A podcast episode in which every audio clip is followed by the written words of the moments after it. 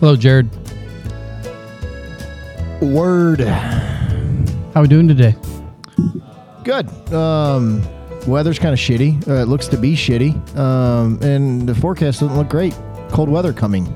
Not excited, but hey, I'm on this side of the turf. You're on the right side of it, right? Mm-hmm. What do you think of the tune? million dollars. I love it. Right? Kind of old school. If you don't like this song and it just don't make you happy, it's just you're weird. Uh, weird might be a little strong. Maybe you just have selective taste. It is super cheesy, but I'm playing it because we're down here at uh, Well Spent Brewing on this Thursday late afternoon. I walked in, you know, we were early. They're getting set up, and this dude is blaring Barenaked Ladies. He's a fan, and I'm like, oh, okay. We'll start there, right? I like the song. I mean, it's it's one of those things. It's just one of those songs that, like, if you're in a bad mood, it doesn't make you in a worse mood. yeah. Touche. Touche, a. Which uh, season three's out on um, the great uh, early May. Oh, you put it on a reminder. I think. Well, I actually it came up on like some sort of search engine, maybe Google. I just because I was reading about it and the characters. I think May twelfth they released season three. so good. I can't wait. Yeah, we've talked about the show quite a bit in the early episodes while you were getting caught up on it, and uh, we love it. And if you haven't watched it, go on Hulu, watch The Great. Uh, it is extremely entertaining, right? Easy way to put it. Just Uh, Peter's the one of the top five characters of any TV show of all time for me. And you've got a lot of years of TV shows in that list, don't you? I do. I do. Uh, as I mentioned a little while ago, we're down here at Well Spent Brewing. Uh, please keep them in mind for your City SC game day uh, experiences pre post game. Uh, way easier in and out down this part of town uh, than sitting in the Union Station parking lot or something like that. And the beer is phenomenal. Good people, beer garden, whole nine yards. Check them out. Well, I was one of the parties that got kind of caught um, um, late to the party, if you will, before they shut the entrance down to the stadium. And I thought the next morning, um, I, I, I, I mean, I guess I wouldn't have been here because I, I would have liked to have been here Yeah. in that two hour window because you have room, you can spread out. Oh, for sure. I mean, the beer is delicious. Yeah, this would have been a good place in that two hour rain delay. Yeah, get, give them a pop. At least give them a follow because they got a lot of events coming up, new beer releases, uh, cornhole leagues, you name it, they're doing it. Um, one other thing I wanted to mention, a couple things I wanted to mention. Um, if you if you need if you're looking for a, I think the in word it word is a staycation, right? It's kind of like presented itself in the early COVID days for the most part. I mean, it's always existed, but COVID was really made it popular. Just kind of get away from the hustle and bustle, but Yeah. you're really not away. It's a quick, quick, quick, and just wonderful place. Yeah. So here's the deal, people. If you're looking for that staycation here in the STL area, uh, check out Music Box Chalet, uh, Innsbrook. Most of you have heard of Innsbrook. If you haven't, look it up. It's really dope. Uh, door to door from the arch, you're talking about hour and six minutes uh, tops. But once you're out there, it feels like you're three hours away. Uh, Music Box Chalet, uh, that's one of ours. Uh, I've got a phenomenal record collection there. Check it out. Sleeps six to eight. Lots of fun. Plenty of lakes. Go fish or just sit by the fire and talk about how much you love the Soccer Dad Pod. Early spring, fire, whiskey, rosy cheeks, nice cool nights. Money, and I it's mean, out. It's out towards uh, wine country too. And, and and then another thing, you're not, but if you are a golfer, that would be excellent to take two foursomes or Yeah. a sixsome or whatever you're going to do and, and play a weekend of golf and stay there and come back and music and beers and cigars. Family friendly. Four four twin beds upstairs. Nice little master suite downstairs. Record player. Huge fire pit. Two plus acres of nobody can see your shit. So or go out there solo and just walk around naked. That's cool too. Uh, check it out. Music Box Chalet, VRBO, or Airbnb. You'll find it. Uh, another thing I wanted to mention is one of Jared and Kelly's endeavors. Uh, they are currently in possession of what will be the mobile party machine in the St. Louis metropolitan area. Huge jet black, customized. What do you call it? Party trailer, liquor trailer? I call it a um, beverage service on wheels for a any Widowmaker? event that you could dream up, from a bar mitzvah to a graduation to a wedding to a shit. Just have a cul-de-sac party. Yeah, which you know we talked about it because it's like, y- you know, you think about all these parties that people have at their houses, and there's always like two days of chaos trying to get it clean, and then the homeowners inevitably freak out over people spilling shit all over the the wet bar. How about bring the wet bar outside? Then they don't have to come inside. That you guys have a solution for that. So if you want more information on that, you want to book a party, hit us up on our socials at Soccer Dad Pod on Twitter or Facebook, any of them, and we will get you connected because they're about to roll everything out. And once the calendar starts filling, it'll it, it will fill fast. Absolutely. All right, so Let me drop that name. It'll be called. Um, it is called On the Rocks Beverage Co. Socials to be released soon. We're in the ninth inning of every thousands of boxes to get checked to, to throw this thing Yeah. live, and um, they have done. Kelly and Jimmy have done countless hours of work, and we are right there. Um, we're about to go to extra innings and, and, and, and throw this thing live. All right, all right. Uh, episode 41 was the last episode, Jared. Uh, I was here solo with my two guests, Jeremy and Aaron from City SC. They are the director and the basically builder of the digital team.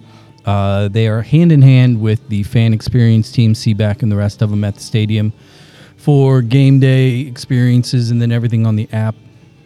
It was a totally different type of episode, which we talked about. Neither one of them have uh, national championship to their name that I know of. Uh, didn't play pro, you know. Frankly, probably played little to any club ball.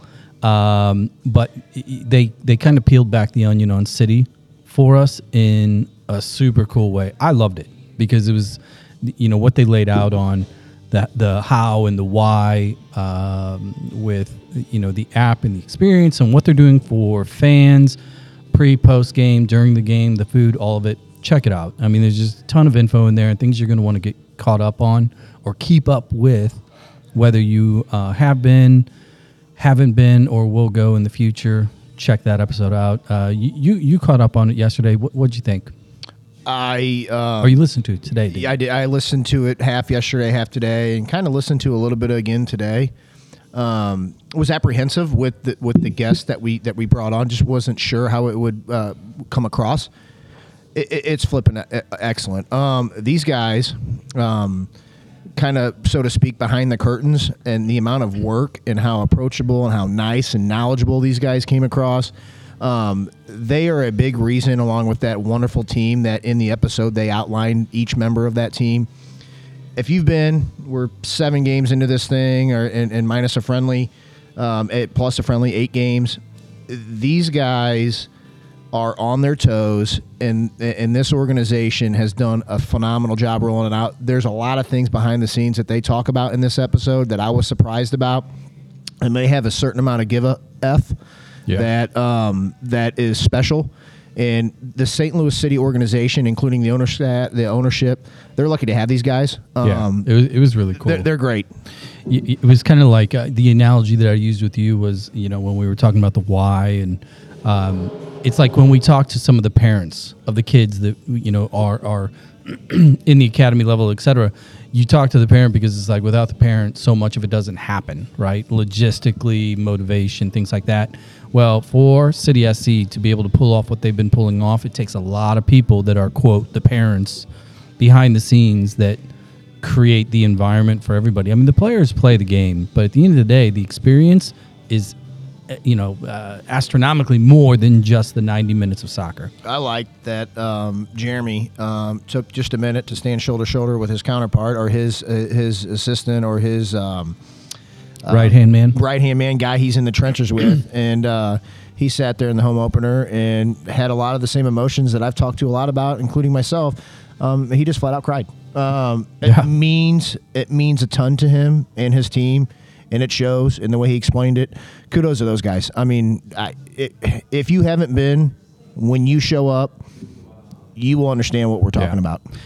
So post uh, post City game, some news popped out. To, I think it was today, um, and it's funny because the the rumor mill is swirling. Uh, the players were late to training yesterday, I think it was, or maybe today, and the reason was uh, league mandated um, a surprise drug test across the board after a six and two start and a five to one hammering of Cincy FC.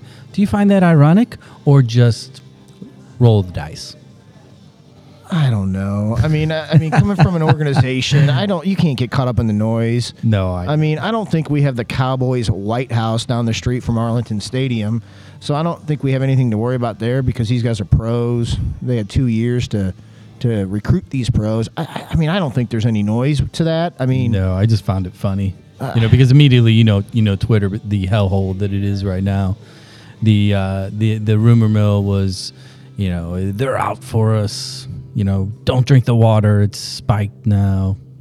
I I mean, the drug tests piss off. Um, uh, no pun intended. Yeah, piss- How about, piss in. Yeah, piss in. How about the five to one?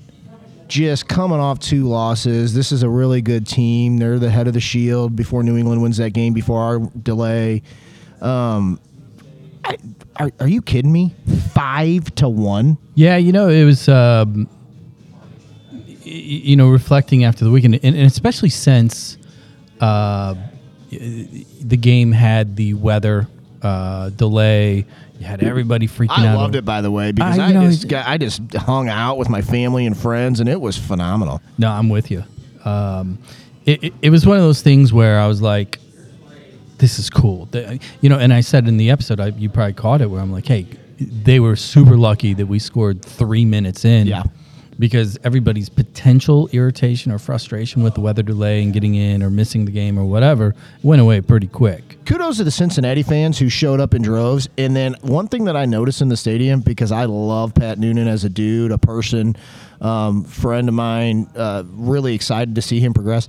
Did you catch the amount of Team Noonan shirts that were in there?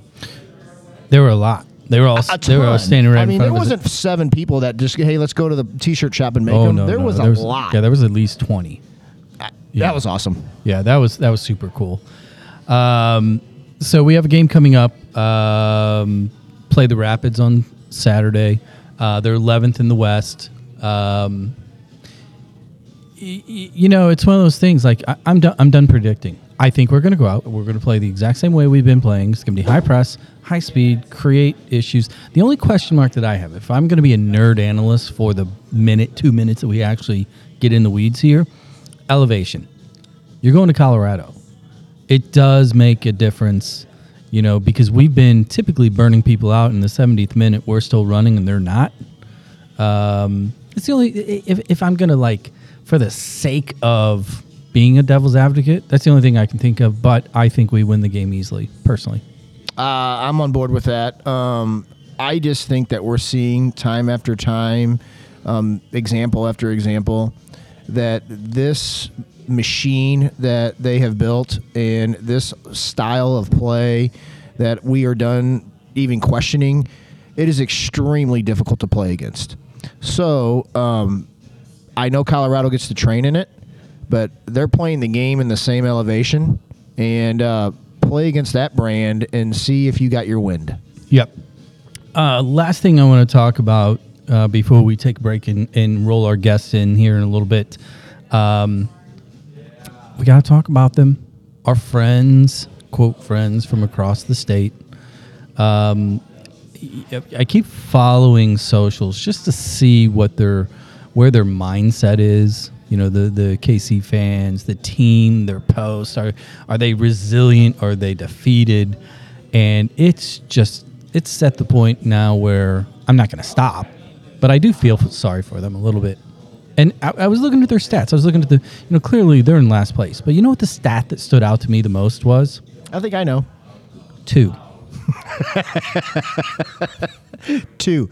Due. Uh, Dos. Two. And you can add it. a zero to that for us, and that's the difference. In seven games. goals. It's like, how is that even possible? I mean, legitimately, how is that possible? So, you know, we feel for them. I have to assume they'll at least get to four before the end of the uh, season, double their count, right? I mean, are we serious? Two flipping goals in seven games. Hey, hey, hey, hey, Two? hey! th- You're talking about the soccer capital of America. There, be careful. Two. It's only two. Two. So have fun with that, KC. We're out of here. We're going to take a quick break. Guest just walked in. We are going to uh, get him a beer. We'll be right back for the conversation of the day. See you. so you.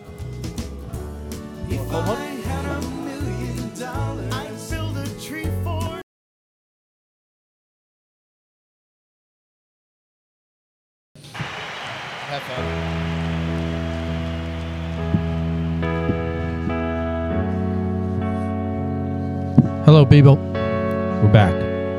Got our guest here. Jared bought him a beer, actually pulled his wallet out, put a card on the table. yeah. I just wanted to show him a picture of my kid on my phone. And then you had me s- carefully pull his uh, uh, his credit card out, right? He's paying today. yeah. Uh, I'm playing. You guys know this song? I actually don't. You don't? You know the band, right? I wish I did. Uh, Queen. Uh, you might have heard of them. U2. Oh, you Okay. too. Um, Yeah. yeah. I heard of them. The song is Miss Sarajevo. Okay. let's go. Yeah, you Why? see what I'm doing there? I, I I like it already. We are, uh, as you can tell, our guest is already on the mic with us today, playing a little Miss Sarajevo in honor of his uh, motherland, Absolutely. honorary land. We have Mr. Ado Jahic. Jahic. How you doing, Ado? Hey, I'm good. Thank you guys for having me. And by the way, great pronunciation on the last name. I'm I'm I'm, I'm very versed um, with the Bosnian community because I got to play them a lot in those money adult tournaments all growing up, and um, they weren't fun to play against. No. Well, I mean, it's you know, great, great people. Maybe a little rough. Yeah. It's it's oh, look, I, you know, I, I, I, played I played in, I played in those leagues back in the day, and I played in one up in Chicago too. Uh, extremely competitive, but much much safer than Fairmount City on a Sunday. You're probably right. Uh, I, definitely want to say those were super competitive tournaments, and I actually grew up going to those. And thinking back on it now, I was like, I wish I could just play in one of these tournaments one day with these guys and against these guys because it, it just seems so intense, and that was the top level for me at the time. It's uh, it's it's pretty cool. You know, St. Louis is one of those uh, communities, and, and, and frankly, most metropolitan cities are the same in the sense that you have these net ethnic pockets that, when it comes to the game, soccer in particular, there's always these like open to old men, and there's no delineation. Well, Like, I can tell you this. Here's the they deal. play forever. with with the indoor tournaments, the miter, the Open Cup, the all these things that, that we play here.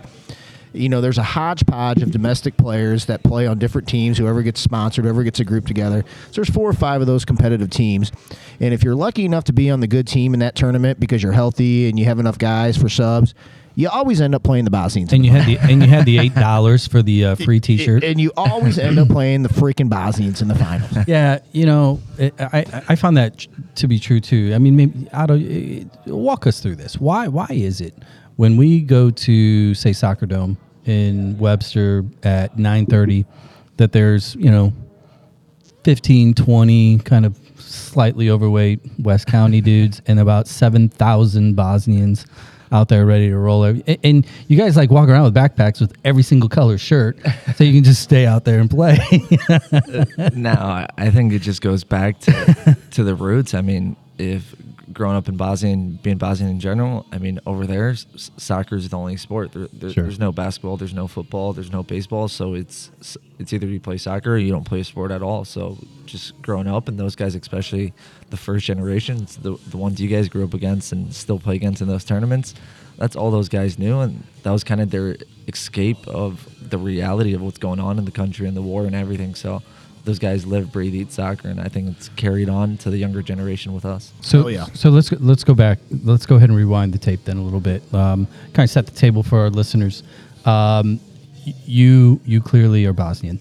Um, you've been here. H- h- how old were you when you came, or were you were you born here?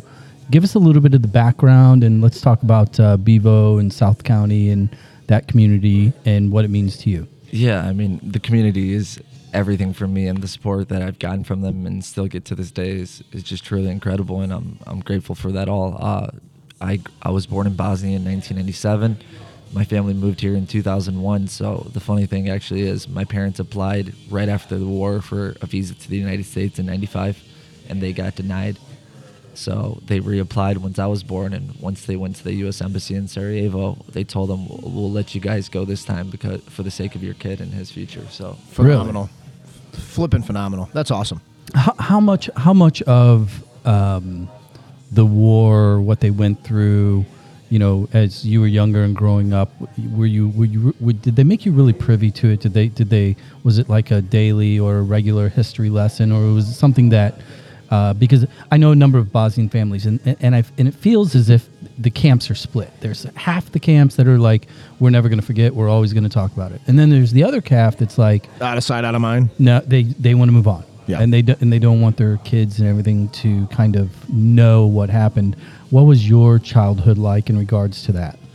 I, I- I think my parents wanted me to know what happened, what went down, but they also knew that what happened doesn't represent 90% of the people from that country. There's still good people everywhere. There, it's it's the politicians and the guys up there, the the small 10% that are causing all those issues for the rest of the people. But I do agree it, it's a split camp, and the reason it's split is is how affected you were by the war, by the region you you were in the country, and the guys that are really upset are the guys that are probably from the middle of Bosnia, like Srebrenica, that lost 8,000 people in one day. So a little bit harder to forgive and forget for those guys. Absolutely. You know. So ninety percent good people, ten percent shitheads, basically, right? Yeah, I would say so.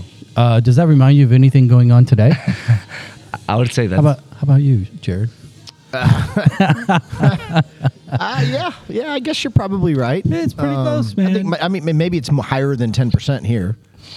Uh, Eleven, minimum of eleven. Uh, I, So so okay, so you, so you were born over there. You came over here when you were one, two. Uh, I, I was four years old. Oh, you were four. Okay. So you get over here, um, like so many other uh, Bosnian immigrants, they land in this little neighborhood in the like the furthest place away from an ocean ever. Um, talk talk talk about your youth in Bevo, uh, the community, you know, and and specifically at what age and what did youth soccer look like for you growing up in Bevo? I mean, it, it- just started off as something for fun for us, but obviously, uh, my parents had a choice to either move to St. Louis or Baton Rouge, Louisiana, and they're like, they didn't know where either place was on the map, but they heard there's more Bosnian families in St. Louis, so we opted on coming here. And my parents came here with one suitcase and hundred dollars in their pocket, and they were placed in a social home and basically figure it out from there wow. with a four-year-old that wants everything he sees, wants to do what other kids are doing, but it, it just wasn't possible for them to be able to give that to me at that age. That's crazy. So how old were you when you started playing? Uh, I was six, and the way it started is all, all these Bosnian families they would go to Eckleberg Park, which is right down Bevo Mill, and the older the older Bosnians would be playing on a futsal court, concrete court.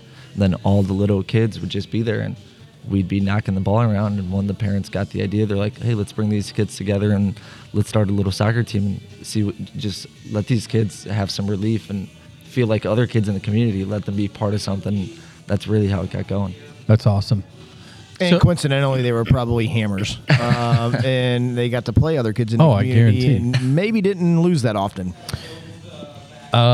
No, you know, because it, during those years, that was also uh, the Ibisevic days. Was you know he was clearly on the rise. Um, how old were you uh, when you realized, or did you meet, or were aware of him and the trajectory that he was on? Uh, and then uh, you also have Adnan, right? Um, another name that clearly you're familiar with. Talk talk about some of those guys that were the North Star as far as like pinnacle players coming out of the community, out of that particular neighborhood. What was their role in your childhood uh, from a mentor idol standpoint? I mean, I think Vedad, just speaking for the majority of the Bosnians that were growing up playing, I think he, w- he was the idol for us all. I mean, a, a kid from SLU High School, from SLU University, to be able to sign for PSG straight out of college was something that was eye opening. And the, the way that it kind of happened was the same people that were running the youth soccer for us were the guys that helped Vedad get to that pedestal. So we're like, if, if they can make it happen for Vedad, if we work hard enough and believe in ourselves and, and we put in the work, why can't it be us? So you, but you skipped over the fact that he went to Roosevelt. High school. yeah. I love that part of the story because it's like, you know, we're, we're so used to you know, literally century plus of St. Louis soccer players, and you know that most of the pedigree always kind of checks certain boxes, right? SLU High or CBC or whatever, and then you have Vedad, who you know clearly went to the highest level, and it's like Roosevelt. I love that, you know, and and I think that be, because of the community, um, what what was it like, you know, because you guys were uh, clearly, majority were going to public schools here in the city, uh, but you know, most people know Bevo is a unique neighborhood. Uh, not that there were walls around it, but there was kind of an invisible wall, in you know, to a degree. What was it like living down there, um, kind of in a community like St. Louis? And you know, did, did you did you feel like it's home? You know, descri- describe that part a little bit. I, I would say obviously Bevo w- was great for all of us and the South City community, but I- don't think any of these families saw this as a permanent home, as where we want to raise all our children, where we want to be around 24/7. Just because when we were down there, the, it's not, it's no hidden secret that there was crime going on, that there's mm-hmm. stuff, stuff happening down there. So I think for a majority Sure. of these Bosnian families, just like mine, it's like, hey, how fast can we save enough? Save up and get out of here? Can we get to the county? Can we get somewhere else to give our kids maybe a better pedestal and lifestyle and effort to provide a better pathway for them? Which your pathway took you to Mehlville High School. Mehlville High School. Talk talk about the Mehlville days a little bit, and then uh, you know you got through your college, uh, or excuse me, your high school career, and that took you to Bradley and SIU. Uh, talk about your soccer experience at Mehlville, some of those games, your coaches, and you know, and, and roll us into your college years. Yeah, so I would say Mehlville was probably one of the most special parts of my career just because I was I played in the academy and you guys know in the academy you can't play high school soccer. So my 2 years in the academy uh, going into my junior year of high school all my buddies were a year older than me and they were seniors and they're like, "Hey, you know, things we can do, maybe if you can help us out." And I was like, freak it. Let's let- let's give it a try. Let's do it. And I mean, it was probably the most fun I've had playing soccer. Wait, wait, wait, wait a second though. Let me make it clear. You you stepped off the academy team so that you could play high school. Correct. I texted Kevin Kalish, who was my coach at the day, and I was Yes. like, I think I'm going to play high school. And he's like, Do you like? Do you realize what decision you're making? And I was like, Coach, yeah, I, I think I'm going to do it. So okay, so that conversation has come up so many times on on the show uh, with and other in my life, and, and uh, yeah, I mean, how many times have we talked about it? yeah coaches and academy coaches and high school coaches because we we've had uh, Coach Mickler on, we've had Gene Baker from Granite City, we you know and we. Uh, uh, Oh my God, Tim Belton. Belton, Belton. from Webster. Uh, you know, and there's very, very strong opinions of uh, for those players uh, that have the choice of academy versus high school. You're one of the very, very few that I mean, there is others that have made the decision, but you did you did step off the academy into back into the high school world. What's your thoughts on that choice? You know, what should kids think also about? being involved in a club now that or you were involved in many clubs. You were involved in scott gallagher and now you're the congratulations technical director of the st louis stars club. Um, that's a hot button topic at scott gallagher as you know. So you kind of have graduated out of that program and have been on the other side if you will. Yeah, well, I think the question is this for me: What would you say to to a uh, sophomore or junior that has the ability to play either way? You know, that would be going to a potentially competitive high school, assuming all things being equal. What would you say to that individual? You know, things that they should think about. Just to answer your question on how important was in the beginning, uh, I would say that my junior high school with Mehlville was the turning point in my career for, for me to take it to the next level just because in the academy there's several several good players as you guys know and sometimes you're limited to a certain role on what you can do and how much you can prove and really show game time stuff like that and going to my high school and getting be able to be the man to be the man every single game to lead the conference to be player of the year i mean to gain a little bit of mojo. to- Absolutely. yeah, absolutely. from from a confidence standpoint, once I went back to the academy, I was like, I'm ready to compete with anybody. Like I had that, I needed that boost just to know, like, hey, I I got this in me. I can still do this stuff. well, That's awesome. Ka- Kalish, Kalish came on the show a while back, and he actually had a comment. He talked about, um, you, you know, his, his locker room, and he, he by a show of hands, how many of you have you his his slew players? How many of you have played for a trophy?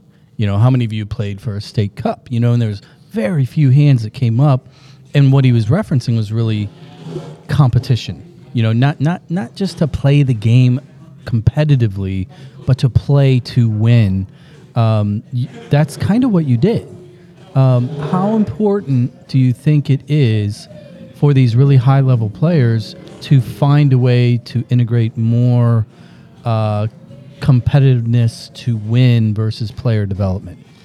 I think it's super important. I think there's, I think league play like the MLS Next does is a great thing. But when there's a trophy on the line, there's a different mojo to the game. When you know you're playing for something or representing, uh, for example, you're, you're representing your high school, your community against these other schools. You want to show out in the best in the best light possible. So I think it's important that kids are playing for something and that there's a meaning behind these games and all this competition.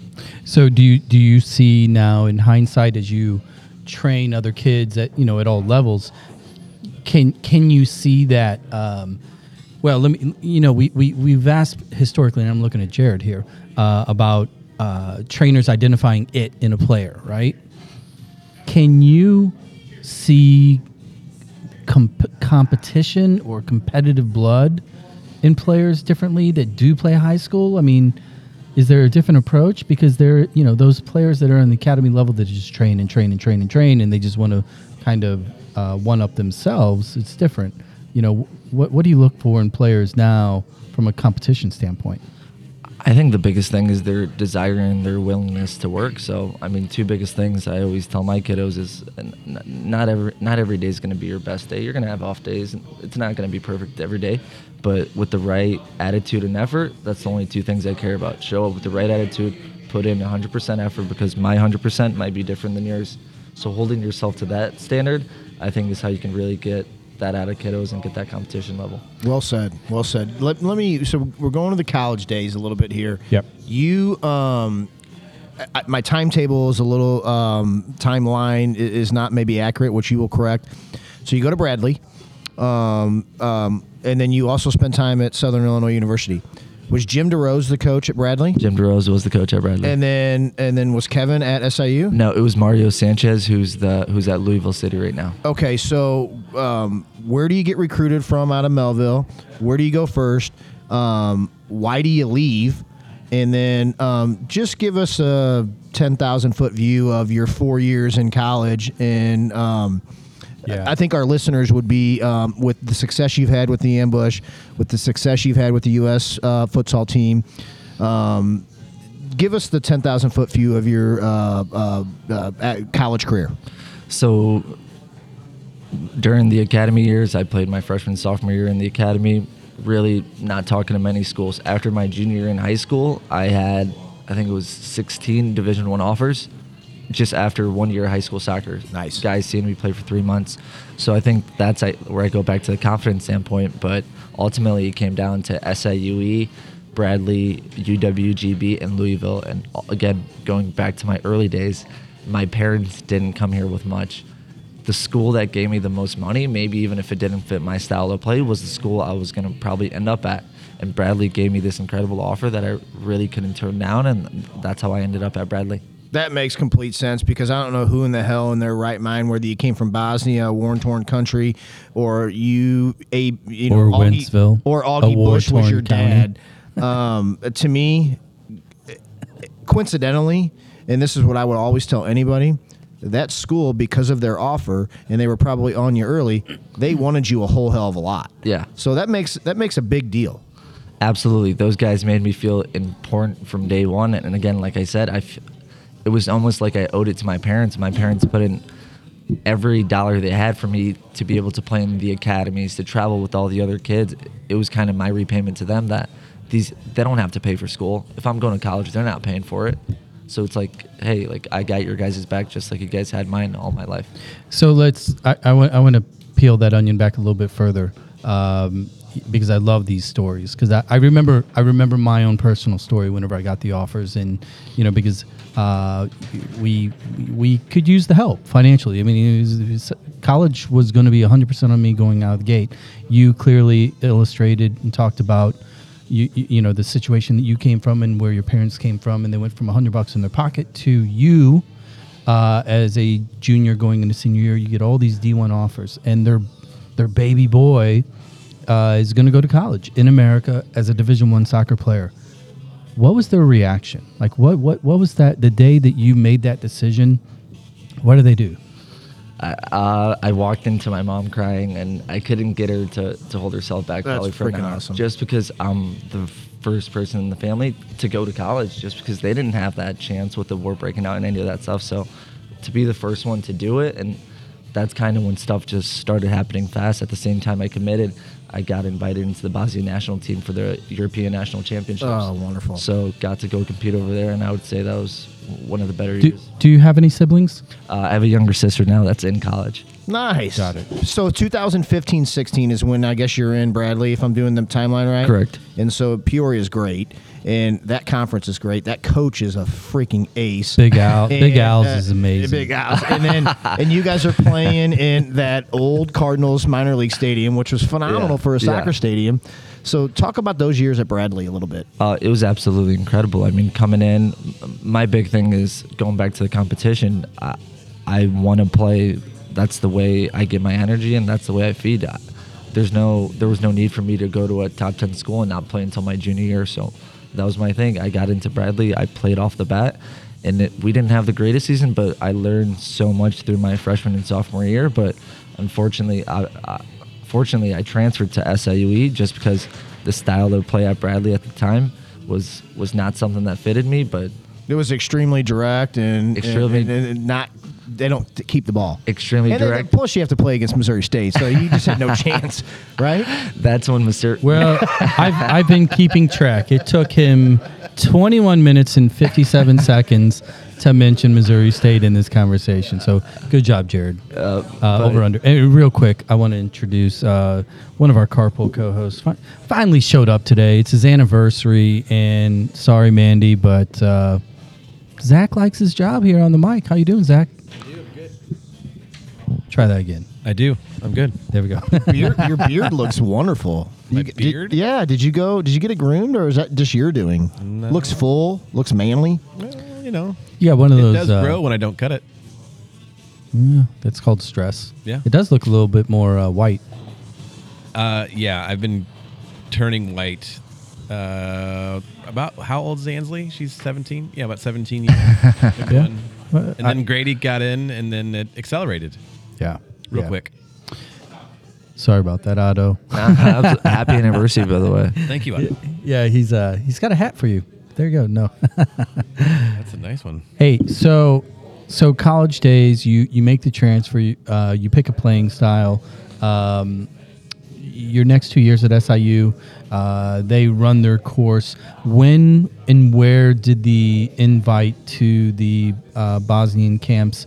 Uh, what age were you when those came down, and how did how did you juggle that? So that was my Logistically. junior and senior year. So I went with the U17s, the U19s, and the U21s. Uh, I believe it was nine caps total, but just unbelievable experience getting to play for, for the country that you heard so much about that you didn't get to live in and kind of represent them at that highest level. But just from the style standpoint at Bradley that we talked about, you guys know St. Louis soccer and how Gallagher is possession based. You grow up in this Right. beautiful side of soccer, and then you go there and you're hitting long balls for 90 minutes, and you're like, it doesn't work. And you got Tim Regan So- just head hunting. Regan is awesome. I love Regan. So, Yeah. so, so, what, what was the vibe when you when you went and you played with uh, the U17s, 19s, etc. Uh, what was the vibe? You know, being an expat. Uh, you know, you're you're living in St. Louis, Missouri. Uh, what what was the locker room like with uh, the rest of your teammate? Uh, because you were there a lot of American, you know, uh, residents over. Were you the only one? What what was the chemistry like? So I was the only one, and I mean, my first experience was just kind of eye opening because I pulled up the roster, and it's like, okay, there's this Ado kid from St. Louis Scott Gallagher Academy, and then there's three players from Borussia Dortmund, two from Bayern, one from FC Köln, and you're like, "Wh- what am I getting myself into? You know, am I ready for this? But once you get over there, and this is the kind of ironic thing, it's like when we got to America, we're considered immigrants because we're not from here. We're accustomed to, we're trying to get accustomed to the American lifestyle. And then I go back over there and they don't view me as 100% Bosnian. They're like, this, this American kid's here. And, Yeah. you know, he, he's trying to take our spot. So it's like, where, where is my home? Yeah, Like, yeah. So, so the locker room was it hostile territory, friendly? Did you earn your keep? How'd that go? Uh, I definitely think I earned my respect over time, but in the beginning, I mean, there, there's clicks, got, got, and that's kind of how it is in the professional world sometimes too. Guys avoid you. There's certain clicks, and if you don't fit in that clique, you know, you're the odd man out. But I feel like once you show people your character and your ability on the field, I, I feel like everybody likes a good player. Work weight goes a long way too. Yeah, Yeah. absolutely. So, so going back to the parent question, then I'm going to add another layer to the question I asked earlier. So, mom cries for days. You get a college scholarship. Uh, you then get the phone call from the national team. Uh, which did they cry more on?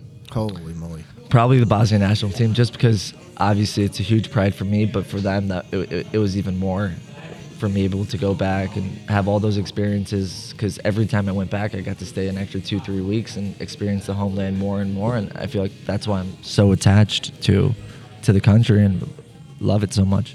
So, did your dad go out on the front porch and just start yelling at all the neighbors? You know, kind of like a scene from Christmas Story, right? and, you know, Ado. You know, how'd that go? what what did what did your dad say? Because you talked a little bit about your mom's reaction.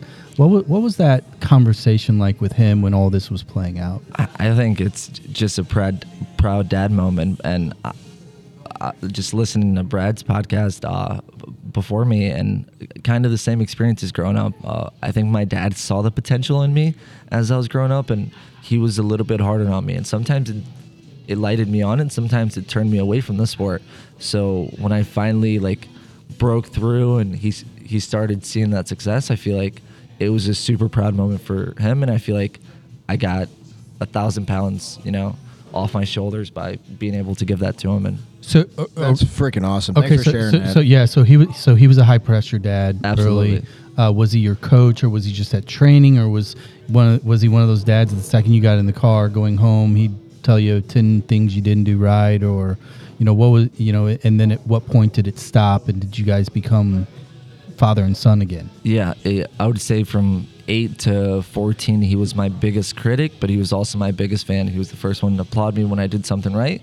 But if I wasn't working, if I wasn't doing something that, that can help the team, or he knows that there's more in me, yeah, on the car ride home, he'd be like, "You didn't do this, this, and this, and th- this is how you can improve." When I think it really changed was is when I got into high school when I made the academy team at Scott Gallagher and that's he realized I was under really good coaches and under a really good program and he kind of backed away and let those guys do their magic on me. you mentioned um, with your kids now, um, and you're not going to have your best day. You mentioned those years from eight to fourteen. Um, us three are living those years, and we're on the back side of those years.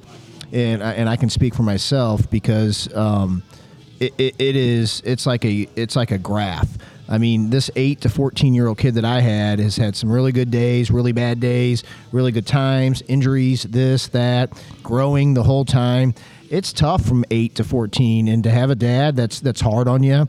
Um, it's not all cupcakes and rainbows, and, and, and kudos to you and your dad and getting through that and um, that is a real tough time and and that's the development developmental years you know I, I wish i could have had this podcast or had these friends or had the knowledge i have now seven years ago when my kid's going to turn eight Yeah, I mean the. I, hope you parents are tuning into this because the information that they can get out of this is incredible and can seriously help the del development of their child. But even from the behavioral side of the of the parents, but yeah, the the pressure from my dad, it was either gonna make or break me, and thankfully it was one way or the uh, than the other.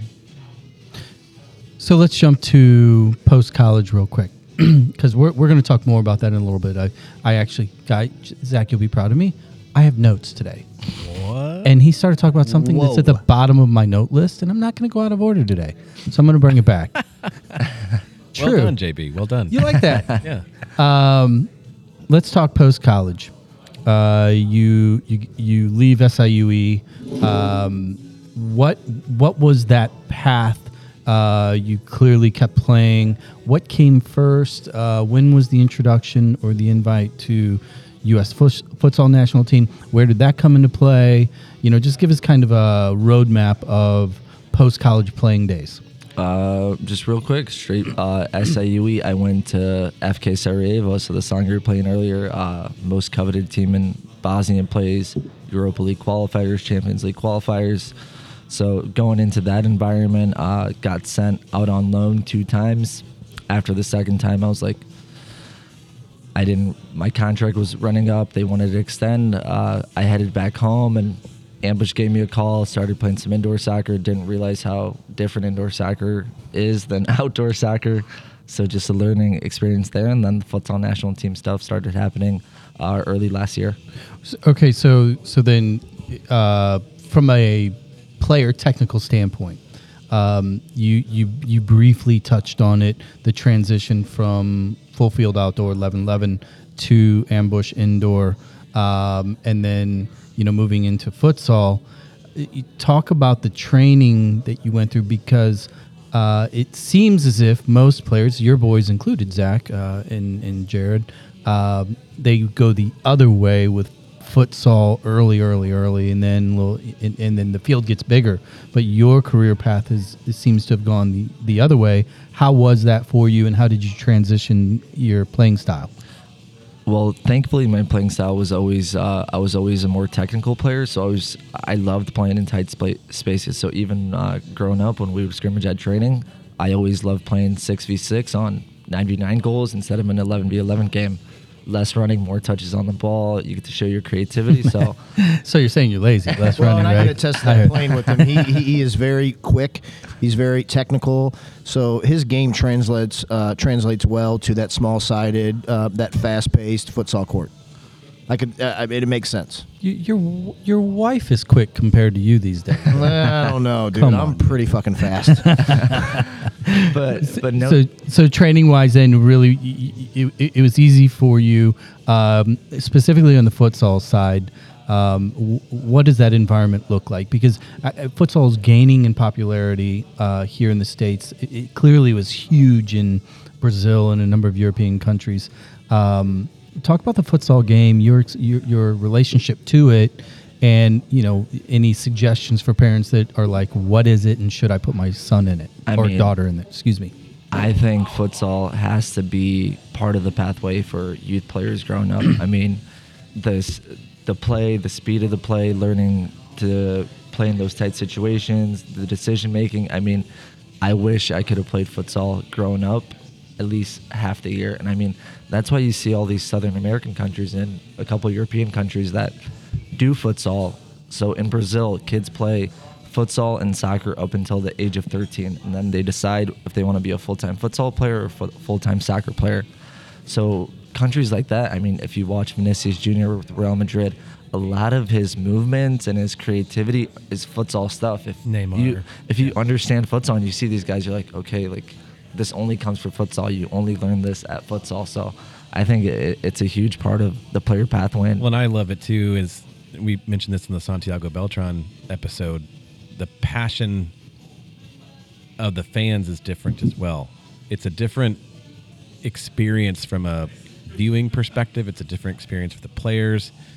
It's way more intense. My son was like you, probably prefers playing the smaller sided games uh, where it's a little more intense, a little more creative, higher speed, a little less running. At least you're not doing 80 yard sprints. uh, and then having to sprint back to cover. So, uh, talk a little bit about just how when you're in those those futsal environments, were you able then to translate that back to the larger field, or did you kind of just internalize a separate playing style for futsal versus outdoor? a futsal made everything 10 times easier for me. Now, when I go on an outdoor, just go play with the buddies 11v11, I'm like, how is there so much space? How did I not know about this eight years ago? You know, when I was in college, when Yeah. I was playing, like, it just feels way, way easier being on the big field because you're so used to a tight space, turning in the transitions, everything, everything that futsal requires. And I mean, if I can give one piece of advice is get your kids playing futsal early just for their development purposes. So then, you know, with with Scott Gallagher, there was always a little contention around futsal, um, and I think now that those leagues are starting to get a little bit larger and the younger kids are starting to play, do you see futsal kind of taking on a new life within St. Louis soccer? Because it's not always been a thing uh, that the traditionalists would, would push for. So uh, I, I definitely think it's going to be a thing, and I truly do believe in it. So one of the reasons I ended up leaving Gallagher in the winter was I wanted to start my futsal club, and obviously working for a big club like that, it's either they take the futsal with you or you go do it on your own. And Yeah. I believe in it. I believe in it enough that I left my job and started my futsal club and opened it up. Good. And I mean, it's been great so far. So I'm loving it. Good.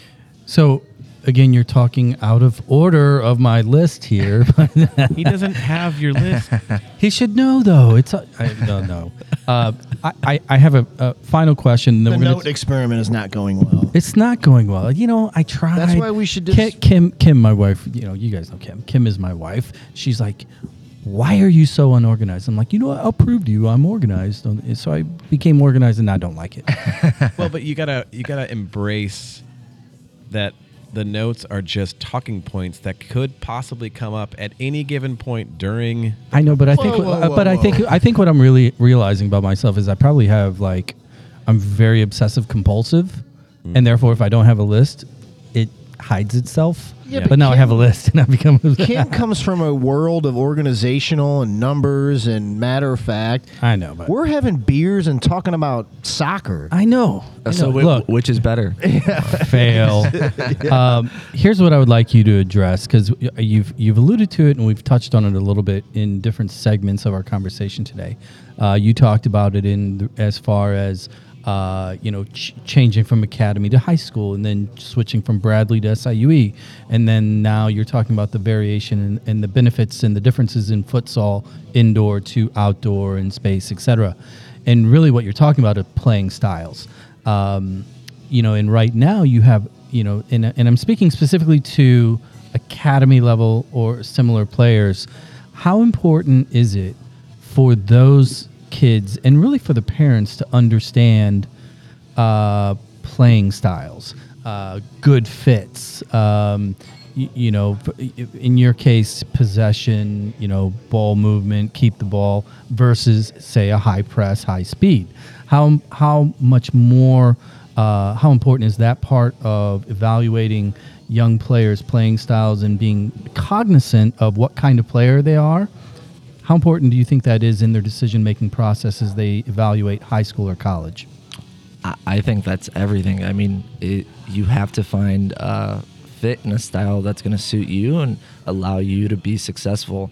And I mean, even if that's not going to a school as strong, but that fits your style, because speaking from experience, go to that school that's going to suit your style, just so you can succeed and truly flourish the way that, that you're meant to be. Because if you're in a system, let's just use for an example, if uh, if you're number nine, you're a forward and you're playing for a school that plays five from the back and they only rely on defending, you're not going to score many goals. If your goal is to get to the next level, you have to put yourself in positions to be successful in that spot. I love Unless it. you're Haaland. I, he can play on any. I mean, you put him on any team. What do you think of Haaland? I think he's unstoppable right now. Exactly. Haaland or Mbappe? Who do you take? Haaland. I take Haaland too. all day. Oh, we, I, you're a convert. You were you weren't no. there. No. What? What do you mean? I thought you were an Mbappe No. vote, Kim. Who was that? I think so. That's probably Mike Cornelius. Yeah, definitely not me. I like Mbappe. Don't get me wrong. I think he's a genius, but Yeah. he doesn't have 47 goals in the English Premier League right now. And he's more of a flank player, if you're asking me. And they're not the same positions. They, I mean, so I guess you can pick between the two, but I like to have them both on the same field. Oh, oh my God. Did you read the stat the other day? And I, I'm going to get the exact number wrong, but of his 40 something goals, 90% were one touch. yes. Fox in the box. Yeah, It's, it's true striker. it's crazy. Do, do you think, in your opinion, is he the best player in the world right now? No. Yeah. No. Oh I my don't think so. God. No. Hey, thanks for joining us. We'll let's talk to you. who, who do you got? Uh, form wise, I, I, I like Benzema a little bit more. I, I think he brings a little bit more to the game. Haaland scores goals all the time, but if you look at Benzema's link up play, his creativity, Real Madrid without Benzema is not the same team. I- Ci- I agree with that. Man City can still be Man City without Haaland. Yeah, but they would be short Minus like 47, 47 goals. goals. what, Yeah. what about the Bayern thing when like they played the other day? Bayern hadn't scored a goal in nine games, and uh, Haaland had 14. I know. No, it's crazy. What team do you guys support? Well, I saw your bio. You're you guys will get along really well. Uh, Blues. Chelsea, they're, they're Chelsea fans. I I've said this before. I my heart is with Tottenham, which is really hard. Is that why it's broken all the time? always broken? Uh, I, I, love- like the Duke Blue Devils. Oh, That's my God. great. Um, I uh, I love to watch Man City play. I just uh, Kevin De Bruyne is my favorite player Phenomenal in guy. the world right now. I'm not saying he's the best. I'm just he's my favorite player to watch. And when he's got a weapon like Haaland up top, there's no, it's Yeah. unreal what they could do. All right, refill time. We're going to roll out. I wish that I knew now What I knew then. what I knew then. Right? Is that thought, your thought mantra I knew for then. not doing notes next time? I think I wish I, think would so. have known that I'm, notes is dumb. I'm actually going to uninstall notes from my MacBook. Kim. Ado, thank you. We'll be right back. M's. We'll cover some more. See you. Yes, Kim, two M's. Later. I'm ready. Born ready. Mm. But you're not ready. The notes have just just the notes have got them. Did you? So let me messed ask you this: Did you number them, or are they No, no, no. They're they're way too small a font and no in I'm having a hard time reading them too. I'm just pissed off about my notes, guys. Ah,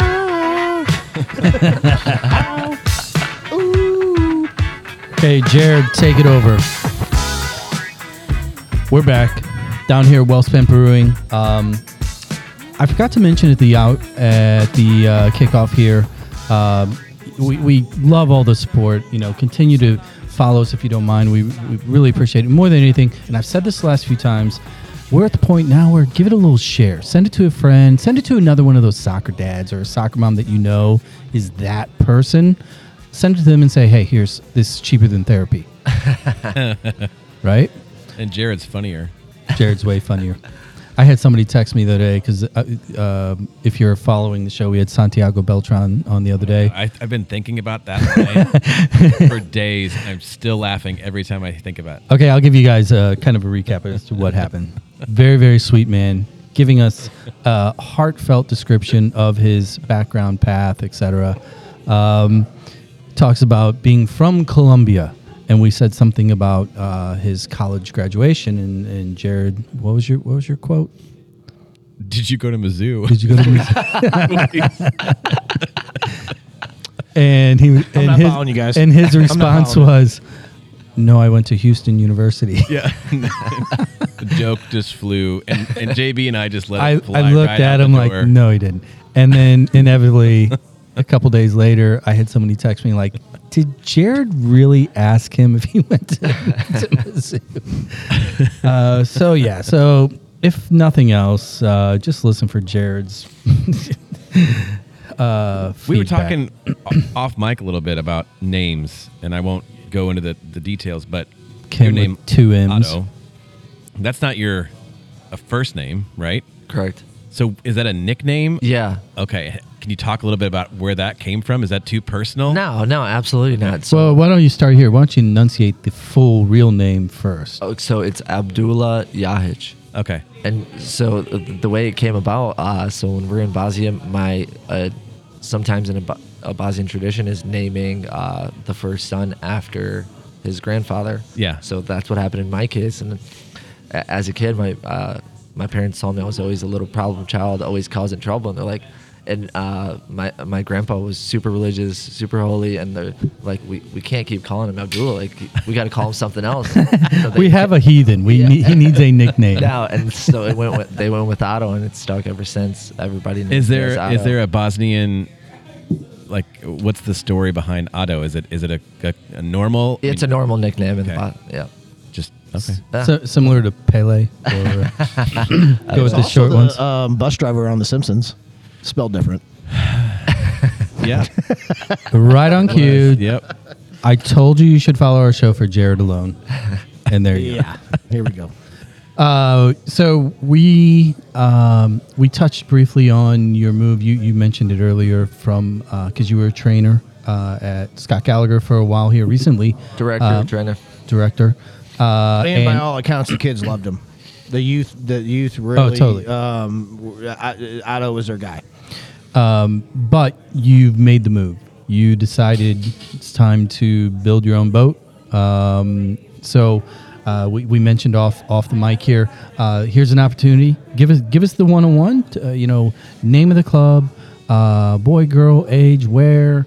You know, what's kind of your mission statement? You know, let's let's get a quick se- sell out here, and then we're going to ask you questions about how you run it. Yeah, so uh, I took over as the technical director at the St. Louis Stars and the director of uh, player development. Uh, it, it's been a really awesome experience so far. Uh, smaller club feel. We have about 350 kiddos right now. Uh, all boys team with only two girls teams. So one, one of my goals is to build that girls side in that program. But really, with my biggest motivation there was these guys were like, "Hey, Ado, like we know you, we trust you, we want you to run this how you can see fit, and us being successful along the way." They And gave you the keys. they gave me the keys to the castle. I mean, and I think that was the big thing for me, Nice. for, the, for them to put trust in into a 25 year old man, you can say, mm-hmm. and be like, here you go, let- let's see what you can do. And I mean, I've been there working for the past two months, and the feedback has been incredible, and the response and everything from the families to the parents to the players, it- it's been really, really fun and really nice. Where, where's the club headquartered out of? Where do you guys train? So we train out of STL Athletic, which is in Fenton, and then Creve Coeur Complex. Okay, cool. Um, excuse me. So y- you also mentioned that uh, you know it's it's it's tr- a traditional soccer club, but you do have an uh, game plan or a strategy to implement or integrate more futsal into the process. Do you see that as kind of a, a seasonal transition, or how are you going to manage and integrate futsal into the club's DNA? So uh, that's going to take a little bit of work. Uh, it's not going to it's not going to be easy, but uh, starting with this year, all our kids for their winter training, instead of training, instead of doing Vetta or any of that stuff, the kids will be doing futsal twice a week, where they uh, train in a structured environment and then play. Going forward, hopefully a year down the line, I'm looking where if your team's training three times a week, it's two nights outdoor, one night futsal just so we can keep it relevant throughout the year because I do know that there is benefits with futsal and players playing it. So I think that's what it's going to differentiate us from a lot of clubs. And as well, uh, we're a smaller club. We're more, it's more family friendly. Everybody knows everybody on a first name basis. Nobody's too big or too good to take a phone call or, or help the next person in line. And we're at about 350 kids right now. The goal isn't for us to add a, thousand kids. We we want good kiddos, good families that we can help and develop along the way. And if we grow, we grow, but we're not worried about it's not a numbers game, quality over quantity right now for us. This is a personal question because obviously my middle son plays for City Academy, and my younger, who's uh, 2012, CYC is a, is only experienced so far in soccer and Vetta. When you're pitching this, are you pitching for my younger son, or are you pitching for the older son, or are you kind of pitching in the middle somewhere? Definitely pitching in the middle. So obviously, like for your younger son, we have a Stars Junior program that transitions. So it's a, It's a five month program where they train with our staff coaches, learn our style of play, and then when you guys, when we feel like, and when you guys also are like, hey, we think he's ready, we just transition him into a team. That way, he's already accustomed to our style of play, our just kind of the way we- run things, our values, and that way the transition is that much easier once the once the boy or girl wants to join the club full time. And is that typically in, in the juniors program or in the, the normal team environment? Are those parent coaches? Are they professional coaches? So- is it a blend? How does that work? It- Yeah, the it's, training. it's definitely a blend. So all all the training, so the club training that's run by the club, that's one night a week, is run by my staff, which is made up of my ambush guys, current SLU and SIUE players, and a couple Lindenwood guys.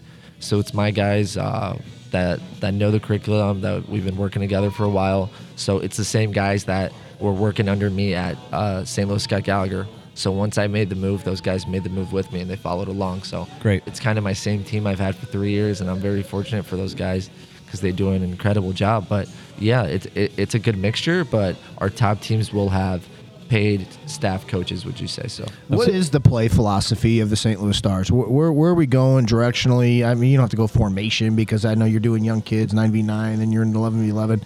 Do, do you cater the group towards your talents and, and then you adjust um, a- a- and as far as a game one off mentality? Or do you guys have a club philosophy of we're going to play a 4 4 2, we're going to build out of the back, we're going to build up through the middle? We're, where, where are you at there? it, it- it's a club philosophy. So one night a week, they actually get tactical training uh, from Tom Brannon, who, who's a a licensed coach in the area. So from tactically from U7s, the U7s is an exact repli- replica of our U17. So let's say our once our boys get to 9v9, they're playing four in the back, so they're transition into 11v11. They know the four in the back. They know where the midfielder is supposed to check in. So our style of play stays the same for all our teams, and that's possession style, which I believe is the best style, but everybody has a different opinion. High press possession style. Cool. So let, let me ask you the uh, $10 million question then, um, because this is a topic that we t- cover all the time. Um, do you do you have a plan? Do you have a strategy, or have you yet uh, tried to integrate more parent communication in so much that you manage or uh, uh, uh, coddle expectations? Absolutely. So there, there's a handbook. Uh, so obviously, I came in in January where things are already in, in the works, but we've been communicating to the parents. So going into next year, there's a player handbook. There's a parent handbook. So player expectations, parent expectations. There, there, you get your one little warning, but there's, we don't want parents influencing the way these kids are playing the game. Or every time little Timmy makes a mistake, he's looking at his dad on the sideline. So there will be expectations, and once they sign those waivers off, that ultimately they have to trust in us and in the coaches. And if they don't, they're probably in the wrong spot. Good for Yeah. you. That's the right and way are to the do it. teams playing in the SLYSA leagues? So or yeah, all our top teams are all our teams are playing SLYSA. Our top teams are in the top Premier Division, and now we're working on getting our licenses for the MRL National Club V Club. So Oh, very Nice. cool. That- Very cool. That's great. So, so let's let's now kick it back indoor because the one thing that we kind of skimmed over was ambush. Um, you when when did you join the team? I joined the ambush uh, 2019. 2019. Uh, this past year just just recently uh, wound down. What's your plans moving forward with ambush? Uh, talk a little bit about the team. Talk about expectations. You know, where, where does that fall in the Ado soccer soccer encyclopedia right now? S- So it's definitely up there. Uh, indoor soccer runs November through April, beginning of April. We just actually wrapped up, so it's definitely a big part of my life, and uh, I-, love the team. I love my teammates. This is my fourth season with the club. Uh, my first year, I was rookie of the year, and that kind of really like opened my eyes. Like, hey, maybe I could be really good at this thing. And I mean, ultimately, we train every single day. These guys are competitors. We're not waking up at 6 a.m. every day to go out there on the weekend and just give 50% effort. So we're there. We want to win. We want to compete with the best teams. And I, I think we're a couple pieces away from doing that. But going back to your question, uh, I have two more years left on my contract with the Ambush right now. Who's the best goalie and why is it Paolo? Paolo is absolutely incredible, and I mean, a lot of the techniques, he, it, it's futsal techniques, Oh, yeah. and what he's teaching these keepers is going to go a long way because it's not the traditional style of goalkeeping. Yeah. I- Well, I did anybody that. watch the USA national game last night I did. against Unfortunately. Mexico? I did. Did anybody see the Johnson uh, kid in the back who hasn't got a lot of love? He's big, he's athletic. Did you see what happened the first three times he touched the ball? I didn't see the He- game. he- I don't think he completed a pass at the back. No, Dude, he kicked the ball out of bounds. Bounds. The, all three times he touched the ball, the first three times he touched the ball, and almost backwards two of the three. would, would he? Yeah. Would like he? to the most, like he's never played soccer in his life. Yeah. they were was- back passes to rough. him, and they were like banana balls off the side of his foot, Yeah. straight like left or right. so, so I- bottom line is, you're saying he wouldn't make the Falcons. I, I mean, he would make any team there is. He's a USA national goalie, but I mean, I, I just can't even fathom that we have a goalie on our national team that have has zero foot skills. Well, let's let- yeah, let's let's shift sideways a little bit because I want to get your opinion and your take on a team with a legitimate goalie in Roman Bürki uh, and City SC. Um, you've been here now, in essence, your whole life. You've paid attention to the game. You've been part of the game. You're part of the fabric. What did it mean to you when you um, when this all came to fruition? The the awarding of the franchise. You saw the ownership group. You saw what was going on. Lutz is announced. They start name dropping. All of this is playing out. Now here we are at six and two. Clearly the starlets of the league. What what's your take on City up to this point? I mean, absolutely incredible. And I mean, in the beginning, people saying, uh, uh, lucky game here, lucky game there, but we're, we're six and two, so it's not luck anymore. I mean, I think it's huge that a lot of these guys came in last year. These guys didn't just show up this year and start working together. These guys got used to the identity with City 2 and the style of play. And I mean, all credit to the staff and uh, the club in general for the start because this isn't a fluke start. The- I think City's going to be a presence in the league for years to come. Nine games ago, be honest, the direct high press, get forward, run, bring the soldiers at everybody. What did you think the style With- was going to be? with- How did it translate? With virtual no names. I, I- but that's the thing where I think Not everybody's wrong. MLS We- names. I- Exactly. That, that's what I'm saying. You know, because most MLS teams and franchises, when they're new, there's that DP. There's there's a, there's clearly a name bus. I know that they were good players. Yeah, and coming yeah. from legitimate teams, legitimate leagues.